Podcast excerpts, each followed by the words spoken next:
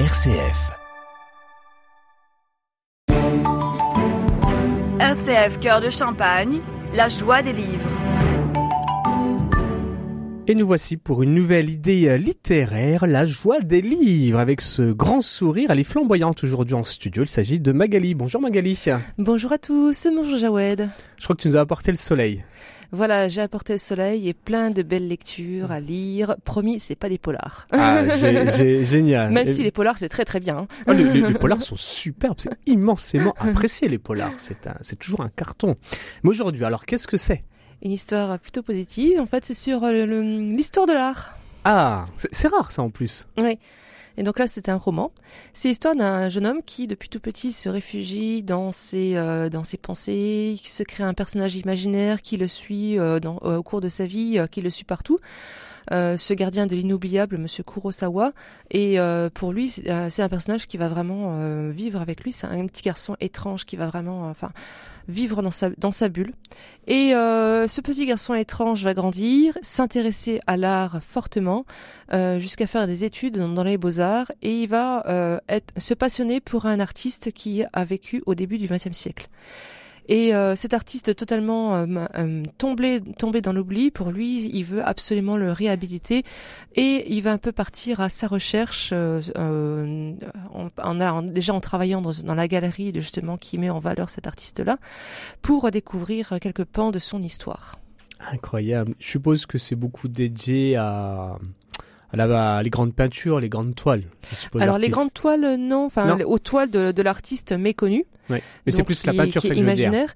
Euh, après, euh, oui, on va on va découvrir du coup ces, euh, ces tableaux, mais en même temps, on va découvrir aussi l'histoire de, de l'artiste disparu et forcément aussi euh, en parallèle l'histoire du petit garçon qui est devenu grand et puis qui vit dans sa bulle, euh, accompagné de son personnage imaginaire et Comme, comme tous, je crois qu'on a tous eu nos personnages imaginaires dans notre enfance. euh, sûrement.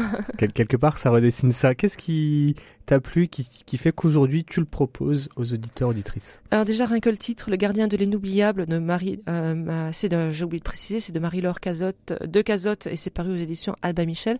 Rien que ce titre, moi, ça me, ça me faisait partir dans l'imaginaire. Je trouvais ça euh, vraiment superbe. Euh, ce qui m'a plu, c'est cette, euh, cette piste en parallèle avec, euh, avec l'art euh, au sein du roman. Je trouvais ça vraiment intéressant. Donc ceux qui s'intéressent à l'art, ça peut, ça peut leur plaire.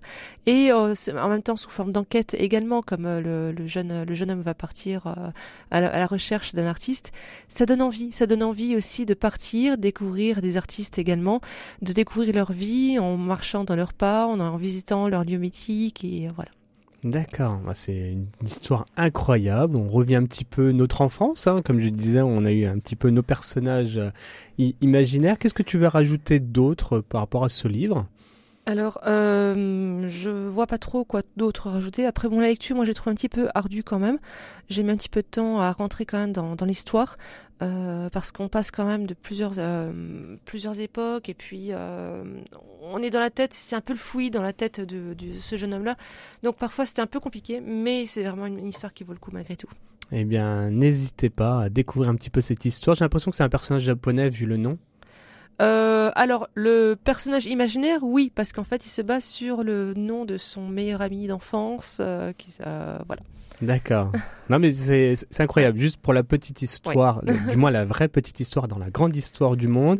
Les Japonais, quand les Jésuites sont arrivés au XVIIe siècle, XVIe siècle, eh bien, ils étaient impressionnés des tableaux européens à tel point qu'ils étaient, euh, ils étaient persuadés que les Européens étaient euh, guidés par un dieu euh, du, du dessin. Waouh. Tellement que la, la réalité de, de leurs tableaux était trop réelle par rapport à leurs estampes euh, japonaises, qui sont Ouais. tout aussi magnifiques. hein. Ah oui, oui, c'est ça. C'est ce que j'allais dire, c'est que c'est incomparable. Leur, euh, le- euh, ce qu'ils font, c'est également magnifique. hein, c'est génial. Mais voilà, c'est pour la, la- la petite histoire. Eh bien, merci beaucoup Magali. Bien évidemment, il faut que tu nous rappelles les références. Où se procurer ce livre? Alors, il s'agit du livre Le gardien de l'inoubliable. C'est de Marie-Laure de Cazotte et c'est paru aux éditions Alba Michel. Voilà. Et puis, on vous invite à aller les vous procurer dans les librairies euh, de votre ville. Ça, c'est très important aussi de soutenir nos libraires. Merci beaucoup Magali. On te dit à la semaine prochaine. Bonne semaine à tous et bonne semaine à toi. RCF Cœur de Champagne, la joie des livres.